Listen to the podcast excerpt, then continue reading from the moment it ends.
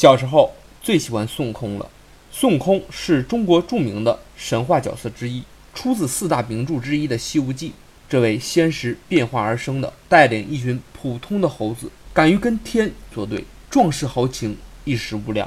直到现在，只要一有孙悟空的作品，都想去看。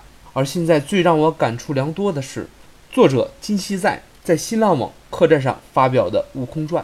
在《悟空传》里，所有的人都失去了自我，就连孙悟空也是一样。但是经历了磨难，最后师徒四人都找回了自我。给大家念一下孙悟空在找回自我的一瞬间说的话：“我要这天再也遮不住我的眼，我要这地再也埋不了我的心，我要这众生都明白我的意，我要那诸佛都烟消云散。既然他们都找到了自我，那我们呢？今天你回复自我，给你看一篇文章，自我